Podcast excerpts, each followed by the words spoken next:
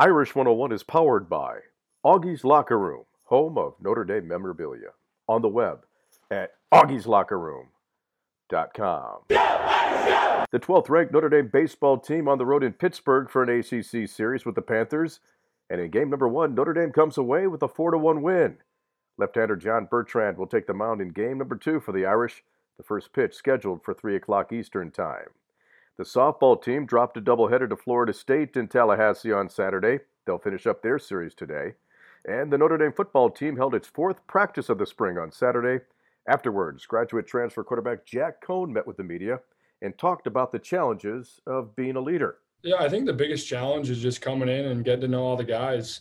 I mean, you walk into a, a brand new room of, you know, however many guys there are right now. I think it's around 90 and just trying to get to know all of them personally and get to know their stories and who they are.